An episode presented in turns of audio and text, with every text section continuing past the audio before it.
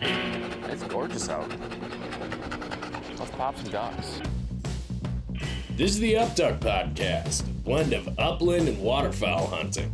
Tune in as your hosts, Tyler Beaton, Jeff Ludicky, Matt Jeske, chat about training dogs and share their bird hunting stories, tactics, and strategies.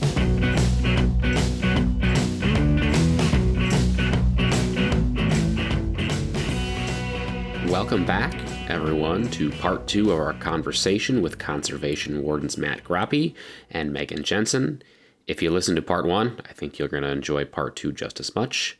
And with that said, let's go ahead and pick up right where we left off last week. So, what advice we, we can start with water, right? Boats. What advice would you give somebody that maybe had just bought a boat for the first time? You know, they're looking to head out and maybe hunt some ducks or geese. Um, from a safety standpoint, what what recommendations do you have to that type of individual? I mean, the the biggest thing is, you know, I, I think, um, you know, with with uh, hunting waterfowl out on out on the river. I mean, there's there's a few things. Most important is the life jackets um, and um, proper proper care and storage uh, of life jackets. Um, I mean, that's you know that's that's the biggest thing. Uh, you hope you never need them, but we always tell people keep them keep them accessible, keep them in good condition, so that you know should you need them, they're they're gonna they're gonna work, and and that you'll be able to get get at them if if you need them. So, um, you know, with um, yeah, there's a lot obviously a lot of different options out there. I mean, being out, you know, in uh, October, November, um, you know, water gets cold. Obviously, you're on the river. You have current to deal with. I mean, personally, like having having something with like you know positive flotation um, is uh, I, I I would recommend that. Um, you know, when when you're out there, you're not uh, having to rely on um, on something in, inflatable. Um, I mean, that's that's a huge thing with, with that cold, you know, the cold water. And um, I I don't know. I guess uh, you know having I mean having a throwable available as well. And they're only required for the boats that are over 16 feet by by law. But if your boat's under 16 feet, not a bad idea to to have a throwable in there. Yeah, I mean, you know, boats boats a lot of responsibility. Obviously, we have our all the legal requirements. Um, you know, making sure you're getting your boat registered, renewing it when you need to, um, taking the boater safety course if you're required to. Um, anyone born you know, January 1st, 1989 or after um, needs that course. Um, but making sure that you have, um, you know, your navigational lights are working too. I mean, a lot of duck hunters are going out in the morning when it's still dark or coming in after dark. Um, those navigational lights um, communicate with other boaters out there where you are, what direction you're going. So making sure that um, you have all that stuff working properly before you head out um, it's always a great idea before you go out for the season to make sure that your boat's squared away, ready to go. Lights are working. You have those life jackets. Um, you know, in Wisconsin, you're not, you know, um, you're not required by law to necessarily wear your life jackets. But as Matt was saying, especially during the duck season, it's cold out there and that water's getting cold. And especially when folks are wearing waders, if you go in, that could become a really dangerous situation. So uh, that life jacket's not going to save you if it's you know tucked under all your decoys. Um, when I go out, I always wear my life jacket. Um, it's you know I, I don't want to get in the water with waders on and my heavy my heavy duck hunting jacket and stuff because I'm probably going to sink. um, so you know that life jacket again not required to, but best practice is to actually wear it. Um, one thing too, we really want to make sure that duck hunters especially are aware of is not overloading our boats. You know, um, every boat should have a capacity plate on it, and I think sometimes folks overlook that. They kind of forget that every single decoy has a weight on it. You know, um, your waders add extra weight, and so making sure that with all your gear and your dog and your guns and your ammos and your buddies, you're not exceeding the capacity for your boat. Yeah, and then I know that one of the popular things to do, um, you know, rig up the boat blind, right? And you put people put a floor in their in their boat. Um, I mean that adding adding the plywood floor, I mean that's going to add some weight as well. Um, and you know, one of the big things that we uh, probably one of the biggest things that we have to remind people is that um, if they if if the boat is of closed construction, so if it would allow entrapment of gas fumes, um, then it's required to have a fire extinguisher on board.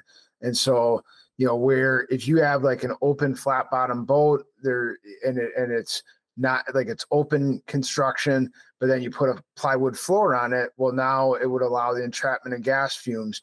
And so now that that would require a fire extinguisher.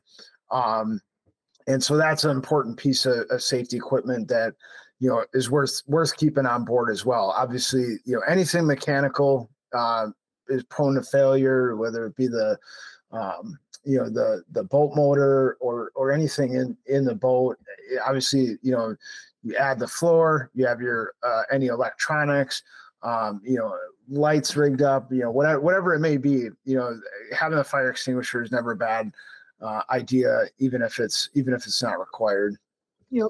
I would assume a, a flip up uh, hunting blind would be. Uh, you would need a fire extinguisher for that too, as well, right? Would that be considered an enclosed? If it, it I, I would say if it's just mounted on the sides of the of the boat, um, I would probably say no, but I guess I, I would qualify that with you know, depending on on how how it's rigged up. Most of them that are just rigged up on on the sides, probably not. It's usually that it's usually when that floor is added uh, to gotcha. the bottom of the boat is is what um, is is where that requirement would come into play. And then as I touched on the electronics, I think it's also worth noting that uh, one of the things I've seen uh, enough uh, too many times in my career, I guess, um, but probably uh, more than a handful is um, you know, when people have their metal gas cans um, in the boat, and then you know they have might have multiple batteries um, in the boat as well. And um, you know, with the with batteries, um, they are required to be um, uh, covered. The terminals are required to be covered, and then they also have to be um, um, secured against uh, shifting. And so, when I say I've seen this too many times, I've seen it too many times where there's an un, uncovered, unsecured battery next to a metal gas can. And so I point out to people, I say, Do you know what will happen if that battery tips over and those two terminals touch your metal gas can? And then most of, thankfully, almost every in every case, people have looked at me and they said, "Oh yeah, that's not good." And then they then they move their battery and and uh, uh, but that's that's one thing that that is uh, that is worth um, pointing out. Yeah, absolutely. So now, Matt Jeske, you spent a lot of time in the Mississippi. You got a permanent blind. Do you got any specific type questions for this category at all? No, but luckily while they were talking, I was checking off all the things mentally that I do have in my boat. that boat. you have. Yeah, yeah. yeah. One thing I'm curious about is the the light bars. Obviously, that's that's all the rage now. People have these huge big light bars on the fronts of their boats, and with the LEDs, you know, those things can get crazy bright. Um, with the navigation lights, is it is it actually legal for somebody to drive around at night with that big light bar on? Or if they're being approached by a boat, should they turn it off? How should somebody um, handle something like that? Um, that's a great question. I'm I'm glad you asked that, and I guess the um, so the the short answer is like the statute um, requires um, or, or I guess prohibits any any light that uh, would either interfere with the required navigation lights or could be mistaken for those required navigation lights. But we also like understand that you know commonplace you're running around the sloughs and it's dark out and and you need i mean eh, i mean it's either you have a light on like that or you're holding a handheld spotlight so you don't uh, run aground.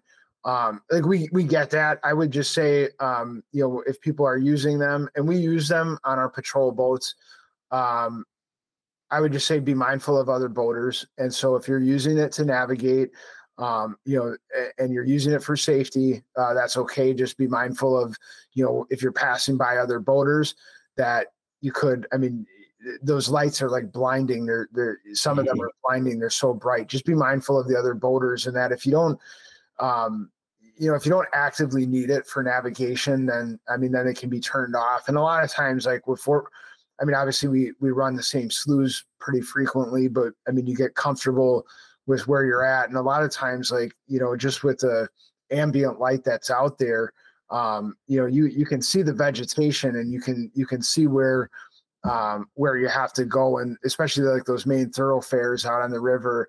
Um, where where if there's other boaters around, you don't need to to keep that light on continuously. Yeah, and I guess from a from a legality standpoint, like Matt said, though, at the end of the day, um, you know, they can't interfere with or be mistaken for navigational lights. So if if someone does have a big LED light on and we can't, we as law enforcement can't see their bow lights or their stern lights, um, you know, we may stop them because we at that point we're if we can't see that they have a bow light or not, um, we need to ensure that they have that piece of equipment on their boat. Um, so kind of like Matt said, you know, it, it's to use for helping see where you're going, but it should also be used cautiously because at the end of the day, those those navigational lights um, that are really set the, the standard by the U.S. Coast Guard are there to help communicate with other boaters um, that you're there and what direction you're going because those colors actually have meanings to them. Um, so, with mm-hmm. from my experience, and um, I'm sure Matt too, those LED lights, like he said, they're really bright and they do drown out those navigational lights. And um, if people are used to kind of reading, you know, the the all around 360 white light and then the the red and the green bow lights and what those mean, if they can't see them, it, it may confuse them as to which way that boat's going. Mm-hmm. Yeah, and I guess one one more thing on on the you know we've seen people with the like the rope lighting uh, going around their boats or the wake lights in the back uh, all, all different uh, variations and and um, essentially that um, it, it all it, it's all covered by the same statute essentially. So if it interferes with the required navigation lights or it could be mistaken for for the required lights, then then they're not uh, they're not allowed. Gotcha. That makes complete sense. All right, um, we kind of covered boats, so now we'll kind of bring it to the the upland field side of things. Um, what what advice do you have for dog handlers specifically, like mistakes and safety concerns that you see people make with their dogs, whether it's going onto private land or not leashing your dog or, or those types of things? Yeah, so when it when it comes to dog stuff, um, I guess you know we don't we don't have too many regulations um, revolving around dogs. I mean, we have some activities that are, you can't hunt dogs with uh, or you know use the aid of dogs such as like deer hunting or spring turkey hunting you can't use dogs but um, you know in state state parks um, dogs have to be on a leash but generally speaking on our state wildlife areas and i'm speaking about state owned properties i can't really attest to um, properties owned by counties or other entities but um, you know it's being mindful that it's a shared space and that there might even be other people out there that aren't hunters or aren't used to dogs and stuff. So being mindful of of them. And if you have a, a overly friendly dog might not be a bad idea to um, you know put them on a leash and, until you get out in the field.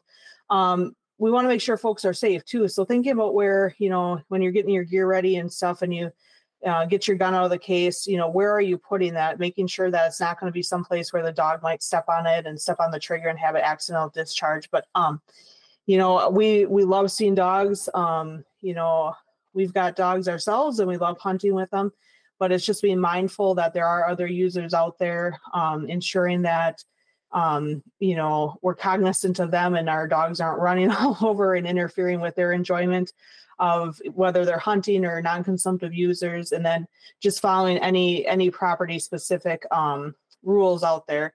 As far as like trespass or anything um, i guess we actually don't handle trespass complaints generally speaking so that would be on the sheriff's department but you know as dog owners i think it's you know our responsibility to ensure that we have our our dogs under control and if that's something that we maybe need to spend some extra training on or just be a little bit more cognizant of where we're going i think that you know we as responsible uh, hunters and dog owners that's something we can work on Yeah, I think that's really important. As as crazy as it seems to all of us dog owners that some people actually don't prefer dogs. I know that seems crazy to all of us, but just trying to remember that is important when we're around those types of people. Yeah, I don't know what's wrong with those types of people, but we need to respect them. We do. We do. It takes all kinds of kinds, right? Right. That's right. I will I will say like the the the big thing like I hear a lot or the the throughput or like the summar, summarization with dogs is to control your dog, right? And that's like that's that's a big thing for me. Like personally, it's not like I don't personally like I have two dogs. I don't want other people's dogs that I don't know coming up to my dog and them the dog not leashed, the dog doesn't have an e-collar, the person's not paying attention. Because that's like it's not that I don't trust my dogs. I don't trust your dog because I don't know your dog. Um, and if you know, um, and if we put ourselves in like these people's shoes that don't don't like dogs, they definitely they probably do not trust any dog at all either. So um, it's a good point. It's, it's good to keep in mind. It's good.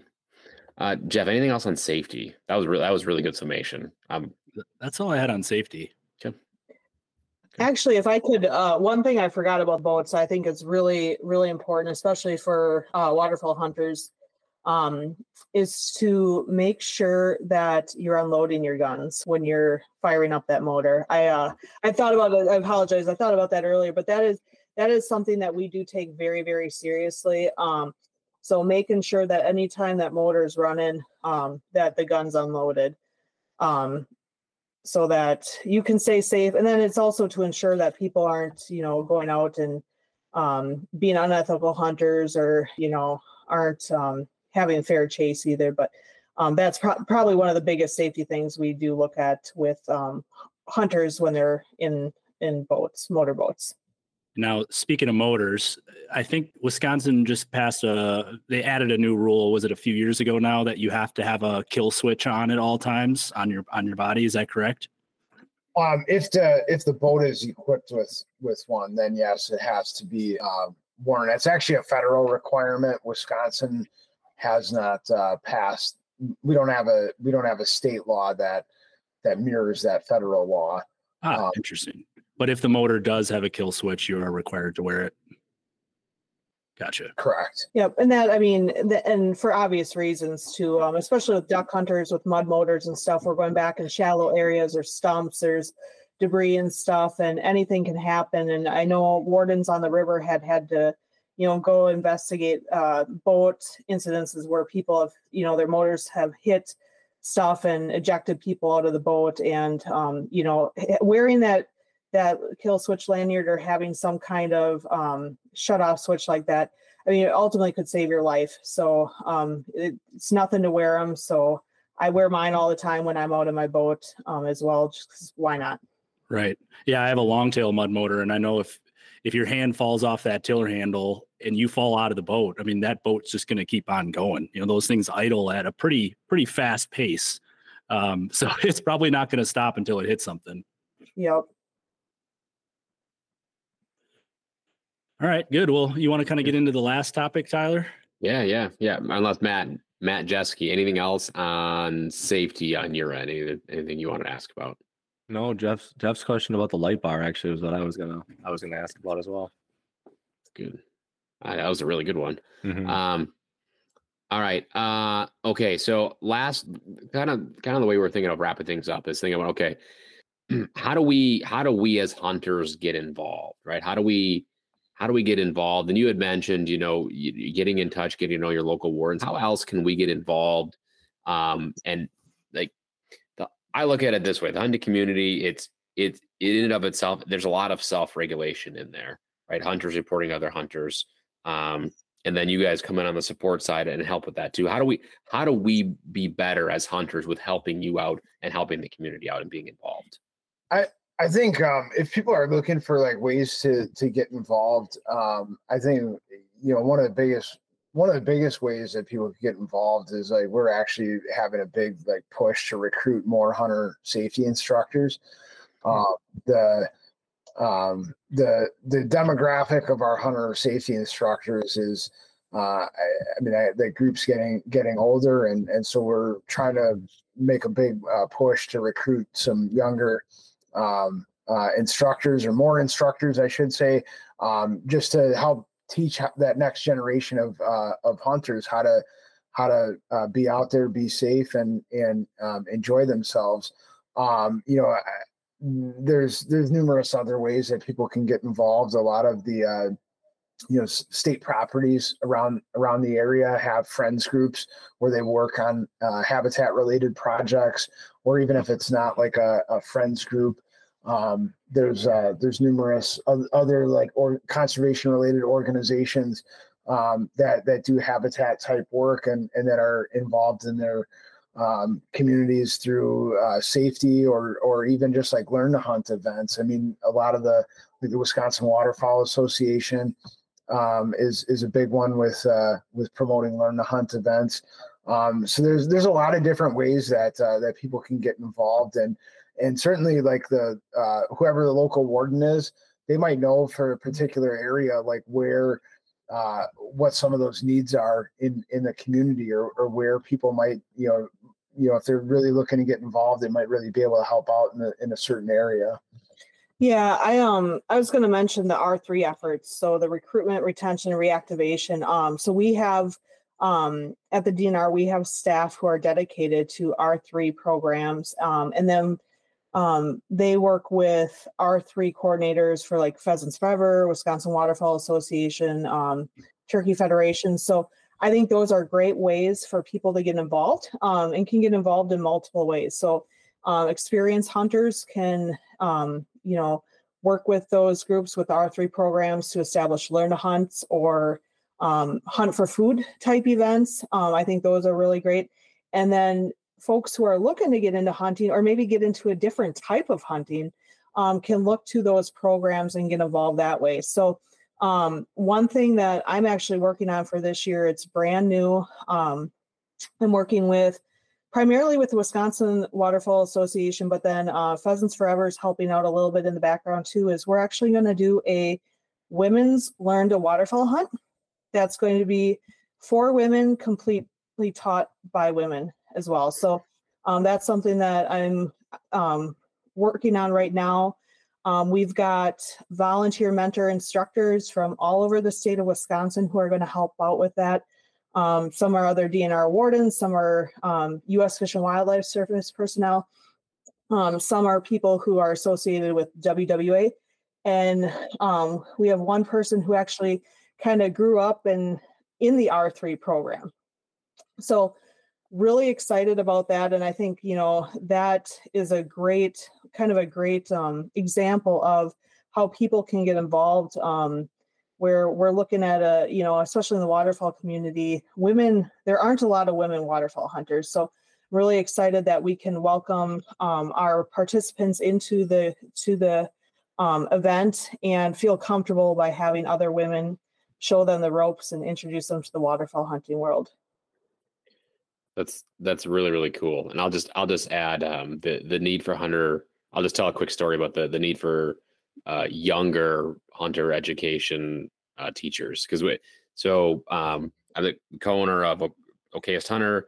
We do we do the uh, trade show up in the Dells every year, the open season uh, Sportsman's Expo, and our booth the past couple years has been next to uh, the uh, a group of um, folks who are trying to recruit uh, hunter education teachers, and we, we became friends with like the youngest guy there, and we I had a conversation with him probably 15 minutes about this exact topic this past March. Um, and he's in his late 50s, early 60s, and he's like, I am the youngest like instructor that I'm around. And it's it's alarming actually because how do we how do we how do we teach you know how do we how do we have everybody get what they need to from a certification standpoint if we don't have anybody that's willing to actually teach them. So um, it's, it's very very interesting. It's it's a as that's a topic that I've actually been aware of before. The other stuff's really really good though, and and Meghan, I'm really looking forward to seeing or hearing about um, the the women's waterfowl event. That's that's really cool. Yeah, thanks. So we're we're super excited about it. Um, I think it'll be really good. Um, we've got an all star lineup of instructors, so um, this year, we are going to try and keep it kind of small. We want to have quality over quantity. Um, but yeah, we're we're really excited and we can't wait to kind of share share with the world how it goes. It's our first year. One of the things that's really cool from the Fish and Wildlife Service, um, that's uh, that Meghan's coordinating that with, like they're able to like open up their uh, closed areas essentially for events just like that, and like we've helped out. They do a disabled uh, uh, hunt every year that uh, that we've helped out with, and they're they're able to open up closed areas on the refuge just for special events like that. And so um, you don't have to, you know, you're putting this on for these new hunters, or in some cases, like disabled hunters might not have much opportunity. So then, the nice thing is then you don't have to like worry about competing with everybody else for spots for people that you're just trying to bring into the sport or maybe you know in the case of the dis- disabled hunt like that's their only opportunity to really get out so so that is really cool having those relationships with uh with the fish and wildlife service and some of the other organizations Yeah, that's awesome. All right, Jeff, Matt, what do you guys got here? Uh, I had a couple couple more points to talk to. Um, would be you know if somebody somebody's reading the rules and the regulations and they they want to suggest a change or maybe they disagree with with some of the new rules or regulations that are coming out. How can how can hunters um, hunters and fishers make their voice heard in those types of situations? Sure. So the um, most common one that I end up dealing with is is uh, fishing related because but there, there's the same process in place for any of the hunting regulations. So Wisconsin's unique in that uh, with with our rulemaking process um, and the this the opportunity for citizen input that we have because of the Wisconsin Conservation Congress. And so when I say fishing, um, I'm on the the warm water committee um, as a law enforcement liaison uh, with the Conservation Congress, and so uh, that committee essentially, um, when you hear about the spring hearings and the uh, questions that get voted on every year, uh, that warm water committee decides what questions uh, for our inland waters uh, move forward ev- every year. And um, all the questions that are submitted on there are from citizens. Um, and so, uh, with, with that process, essentially, there's a citizen resolution uh, that goes through. The committee uh, will review it and and votes on whether or not that get that goes through and gets voted on on a statewide basis every year. And so that's that's like essentially the first step in that process. Um, you know, then the the question would then have to move forward uh, to the Natural Resources Board or or as a, as an advisory uh, as a department question essentially. Uh, but the Natural Resources Board um, may may move it forward if if it's uh, within um, the administrative code and they have the ability to change that. Uh, some of the questions that come up they require legislation, so only the legislature can would have to enact a, a law change um, in order in order to change uh, you know change something something that re- requires that. Um, but essentially, the working through the conservation congress like uh, and submitting those citizen resolutions um, you know that's that's the first step in in getting that issue out in front of the public. Um, and then and then um, you know a lot of times you know when people have questions on regulations um, you know like whether it be a size limit on a certain lake for for fish or a bag limit um, you know a lot of times like the even before it goes to the congress the best way to uh, the best thing to do is reach it reach out to the local biologist and just discuss it with them um, and and just so that whoever it is, whatever they want to change, um, you know, they have an understanding of what the background is on on that on that rule. Um, but working through the Conservation Congress and the Natural Resources Board is something unique that we have here that where where anybody can essentially submit a, a rule change proposal. Awesome. Yeah, that's great that that there's there's an avenue for people's voice to be heard in those types of situations because obviously if somebody's complaining about something that's that's the best way to to resolve it right is to to ask the question and possibly you know suggest a, a change of some kind. Um, so I had one other one other question um, before we can kind of start wrapping this thing up. I know we've been talking for quite a while. Um, so let's say somebody listened to this podcast and the two of you inspired them to potentially pursue a career in becoming a conservation warden. How how should they start? What would you say to that person? Yeah, so our um we'd be really excited. So it's a great career, but we actually have a phenomenal um, recruiting warden recruiting website on the DNR website. So if someone went to our, our DNR website and typed in warden recruitment, it would bring them to our um, re- warden recruiting website.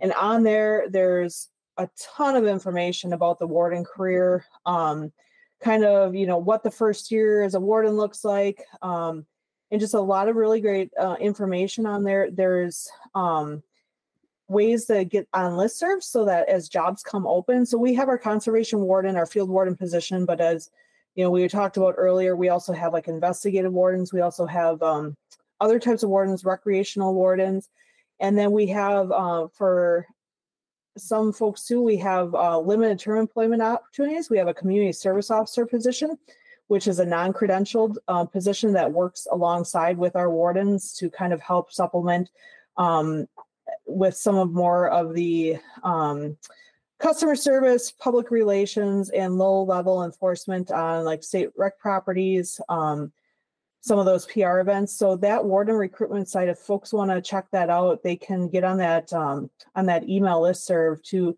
get updates and information on the hiring process. We generally hire for uh, the field warden, the conservation warden position, but once a year. We're actually um, in a current hiring process right now. Um, so we have applicants going through, they're in the background phase right now. The folks who are going through the hiring process right now will start um, in 2024 in the um, late winter, early spring of 2024, depending on, um, I guess, which how much law enforcement experience they have. Uh, for folks who have no law enforcement experience, we actually put them through the Wisconsin Department of Justice Law Enforcement Academy. So they they are credentialed law enforcement. And then folks who we hire on who have already gone through that um, process, um, we bring them on a little bit later and they'll go to a more of an abbreviated academy and um, then complete the rest of their training with with the folks that went through the DNR, uh, the full academy. So yeah, I'd really, really recommend that. Um, I'd also recommend that people reach out to their local warden and see if they can do a ride along. Um, doing a ride along with local wardens is going to give um, people who are interested and curious about the career um, the best glimpse of what it actually looks like. I know I mentioned earlier when I when I was looking to do a career change, I went for several uh, ride-alongs, um, and it really opened my eyes to what the career was uh, really helped solidify that, yep, this is what I want to do. Um, so I'd really recommend folks, you know, seek that opportunity out as well. Now, I know you're the, I think I heard you guys mention that you're the only warden in Trempealeau County. Would you say there's a shortage of wardens at this time? I mean, that could be maybe not just for Wisconsin, but across the country. So that that's kind of a hard question. So um, we are what our limiting factor we have two limiting factors is we have a set number of positions that we can have uh, for our division and then we have budgetary the budgetary restrictions so mm-hmm. Um, we're actually as a as our division um, division of public safety and resource protection goes we're actually doing very well with um, running um, near our, our staffing capacity um, but um, we don't we don't have problems with people wanting to be wardens. We are very fortunate in that, you know, I think this year we're looking to hire upwards to maybe 20 new wardens. Um, and we had hundreds of people apply for our positions, very competitive. Um, but yeah, our, our, I guess our limiting factors are our position numbers and then the budget, the salary budget to ensure we can pay our staff as well. Yeah, I would I would say I, uh, with position numbers like those are set by the legislature, and so um, I mean that's they I, I I don't know when the last time they reauthorized like additional positions. Well, in this last budget they they reallocated three positions for us, but they're like basically they're they're um, dedicated to like ATV and UTV enforcement, and I say mm-hmm. reallocated because like they're just they have to pull those positions from other department functions so they're not like three new positions some other department programs are losing staff, and so like I don't know, and uh, like when the last time was that the legislature like actually increased position numbers for us, like based on population or, or, recreational activities or or any anything like that. Um, but I would say uh, uh, that and that 20 so that 20 people that we're hiring essentially that's just replacing like um you know people leaving through retirements or or in some cases leaving for other agencies so that's um that's essentially to to keep us at at uh to keep us fully staffed essentially Yeah, that's great that you guys have some a lot of people interested in in pursuing that career. That's that's great. I mean, we need we need more of you. You guys are there to protect us, help keep everybody safe. You know, that's that's awesome to hear that that there's a lot of people pursuing that career still. Yeah, and I think one th- one other thing I'll throw out there, I guess, because uh, it's a common question that we get is about you know like like entrance requirements for the position because you know different states have different requirements and uh, um, so in in Wisconsin and in our our department has had different requirements over the years. Um, and people wonder, well, do I need to have a biology degree or do I need to have you know law enforcement like Meghan said like if they don't have if people don't have law enforcement like we put them through our our own academy anyways um if they do have it then they just don't have to go to that part of the training. But um we hire people from like all different backgrounds. I mean i guess i'm like in education wise i'm probably one of the more i guess traditional type candidates because I, w- I went to school for natural resources at stevens point but like Meghan said she had a um, she had a recreation background and and made a career change. Um, but we hire people from um, you know all different backgrounds. I mean, we hired an insurance agent a few years ago who wanted a career change, and so we don't have like we don't uh, we're you know we we want good people and and we want uh, high uh, quality character people, and you know um, the the law enforcement side of it um, you know, the natural resources side of it to some degree. Um, you know, we can train people on a lot of those other uh, on a lot of the job functions that we need. We can train them on on those things. Um, but our our priority is to hire uh, high character, high quality uh, individuals, and and so we're not as concerned about uh, a, a you know a, a certain degree or anything like that. That's great. Tyler, I saw you smile when he mentioned insurance agent. You're over here like you sell insurance, don't you, Tyler? I work for an insurance company. I actually, when I was touring colleges back many years ago, I toured UW Stevens Point because that was that was a career field that I actually looked at. Well, it's not Well- too late, buddy. well, we'll, we'll probably be hiring another class. So we usually we usually start the hiring process in the spring. So uh, go go to the the warden recruitment website, get on that email list there, so you can get updates, and Okay. we'll All see you in the hiring process next year. Okay. All right. Sounds good. I love it. That's great.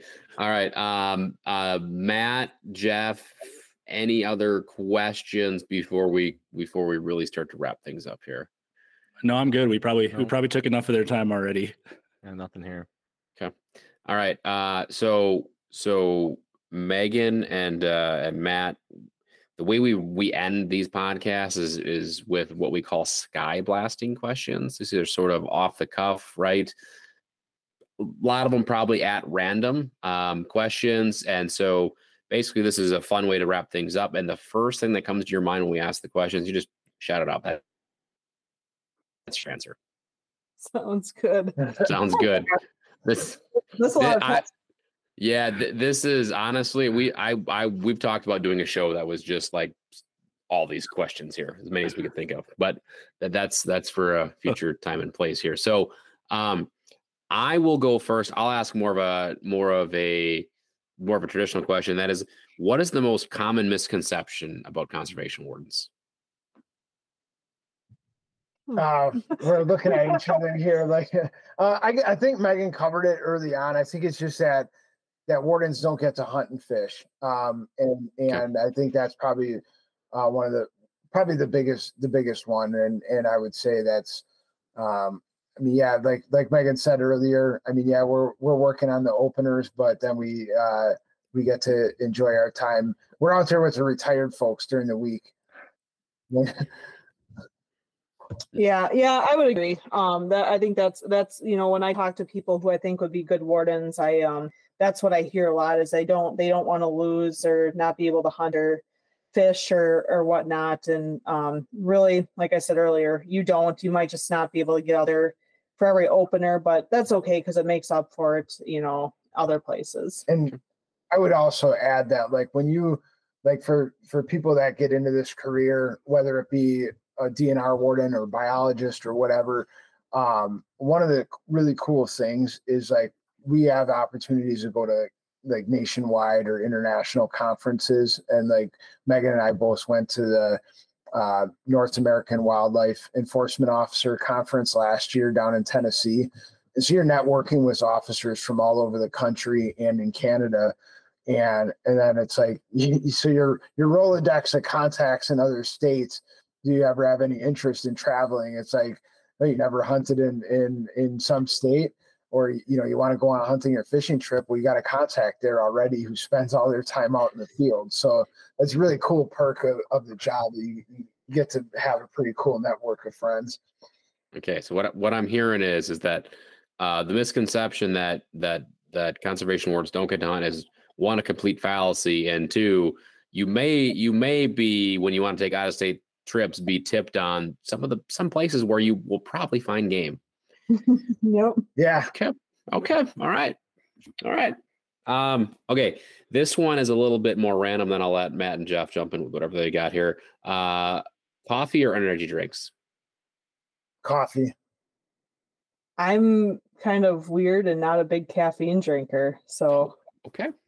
Um I coffee and pre-workout for me yeah I guess I I've just started in, getting into some of the I, I guess I call them foo-foo coffee drinks. I um I really like a good malted mocha, but I um I don't need it for the caffeine. I, I like it for the chocolate. Nice. Okay. Okay. Okay. Uh, I, I, I follow up question for you, Meghan, is how do you survive without caffeine? Oh, I don't know. I don't know. I uh, I ask myself that all the time too. But um, I you know honestly, I think it's you know when you enjoy what you're doing and stuff. Um, I think that just gives me a lot of motivation and um, so I also like to sleep a lot. So she's one of those like happy people all the time like i i i can't figure it out but All right, right. I, I got a couple. So, Yep. kind of a follow up to the coffee or energy energy drinks question would be: What is your favorite gas station to stop at for a snack or coffee when you're out on the road? oh boy. Um. Well, I mean, we're in Wisconsin, and there's a Kwik Trip around every corner. So, um, but you know, honestly, there there's a gas station in Trempealeau that has pretty good snacks. So, um, Trempealeau County is pretty uh sparse on what we what we have. So, um, that's that's usually where I stop. yeah i mean I, we like uh ob- obviously like supporting local businesses if, if we if we can and i mean you get to know your community and and and uh i mean there's there's we like to any of those mom and pop uh, local businesses are always nice to to stop in at and and, chat with uh with folks one of them in in La Crosse county um local local meat market and uh, it's always good and they they do deer processing and stuff so it's always a good place to stop in at. They got a gas station as well so um but yeah then uh like Meghan said it, it's hard not to stop at Kwik Trips at the same time you, you can never go wrong with Kwik Trip. That's right. What was the quote I used the other uh, a couple episodes ago? Was that if they sold underwear, you wouldn't need to go anywhere else? That's And- exactly and Kwik you said. Trip, Kwik Trip actually reached out to us via social media and said that they do sell underwear on their website. So just an FYI, if you need some underwear, they got it too.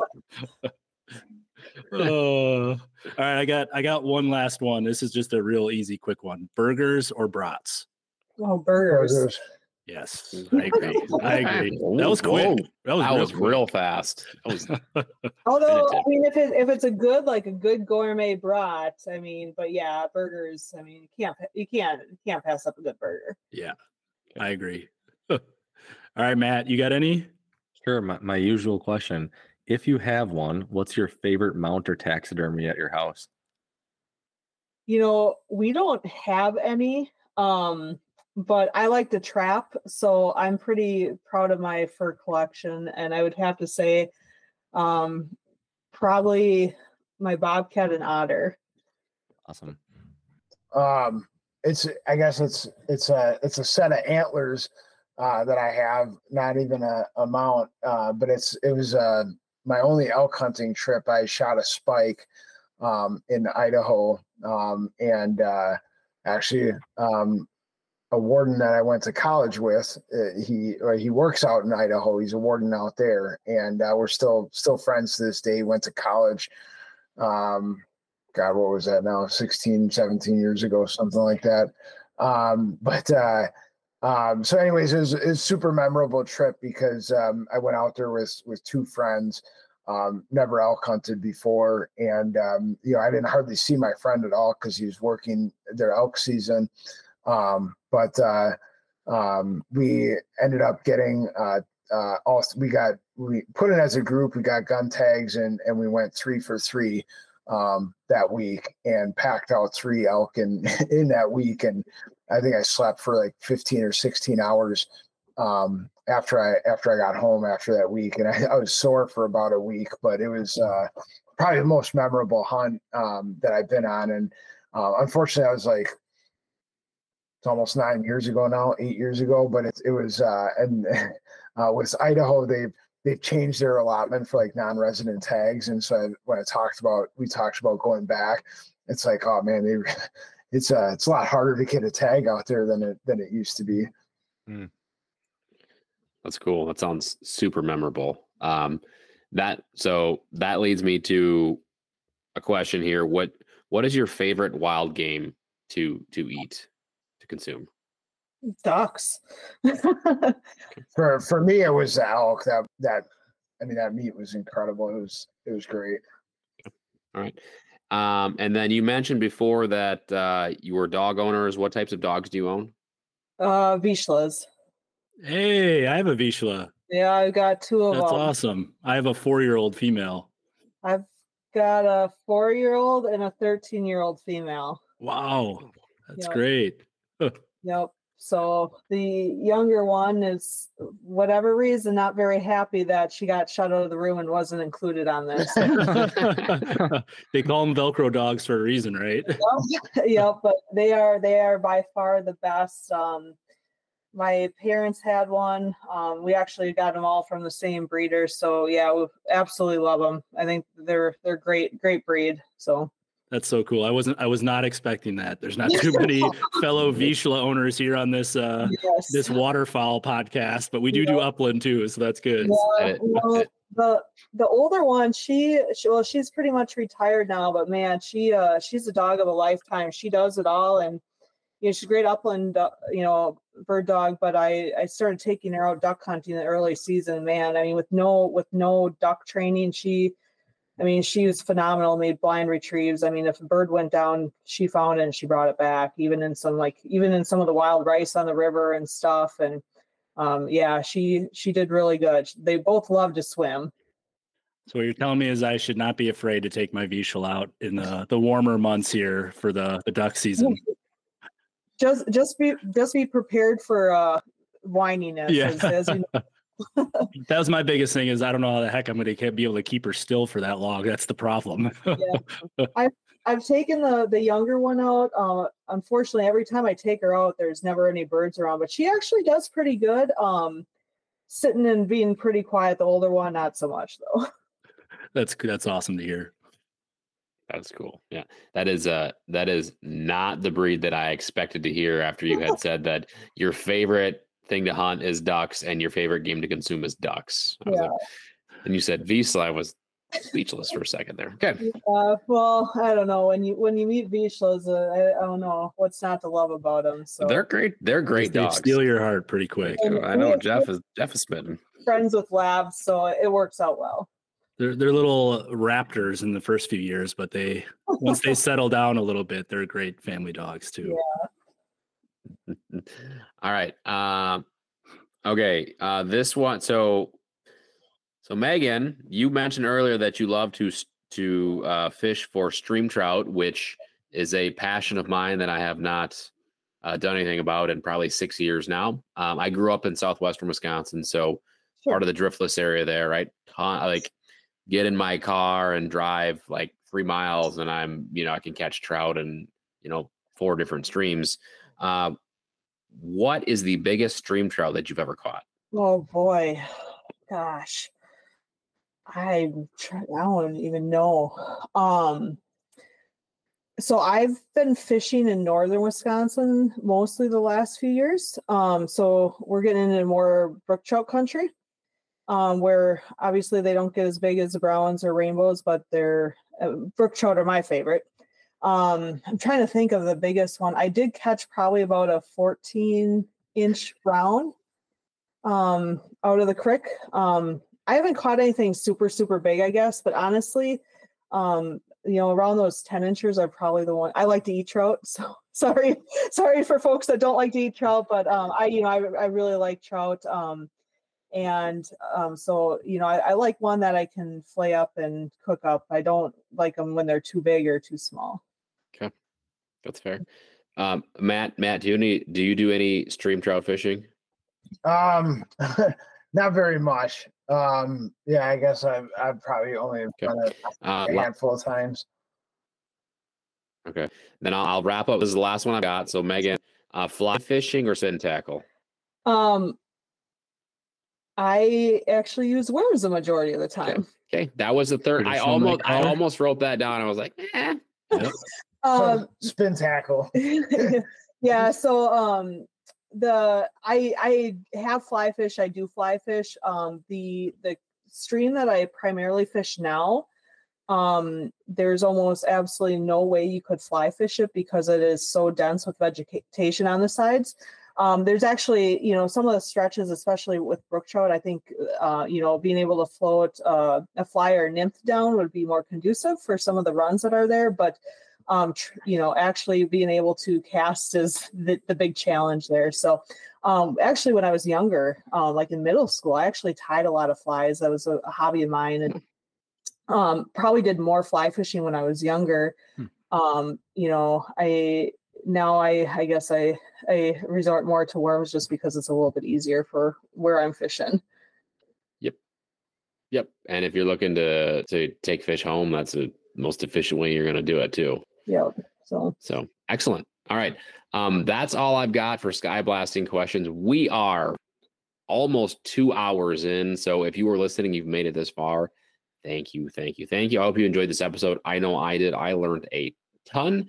Um, and I hope that uh, Meghan and Matt, you guys will both be open to coming back on the podcast sometime again soon because um, I know we really enjoyed it.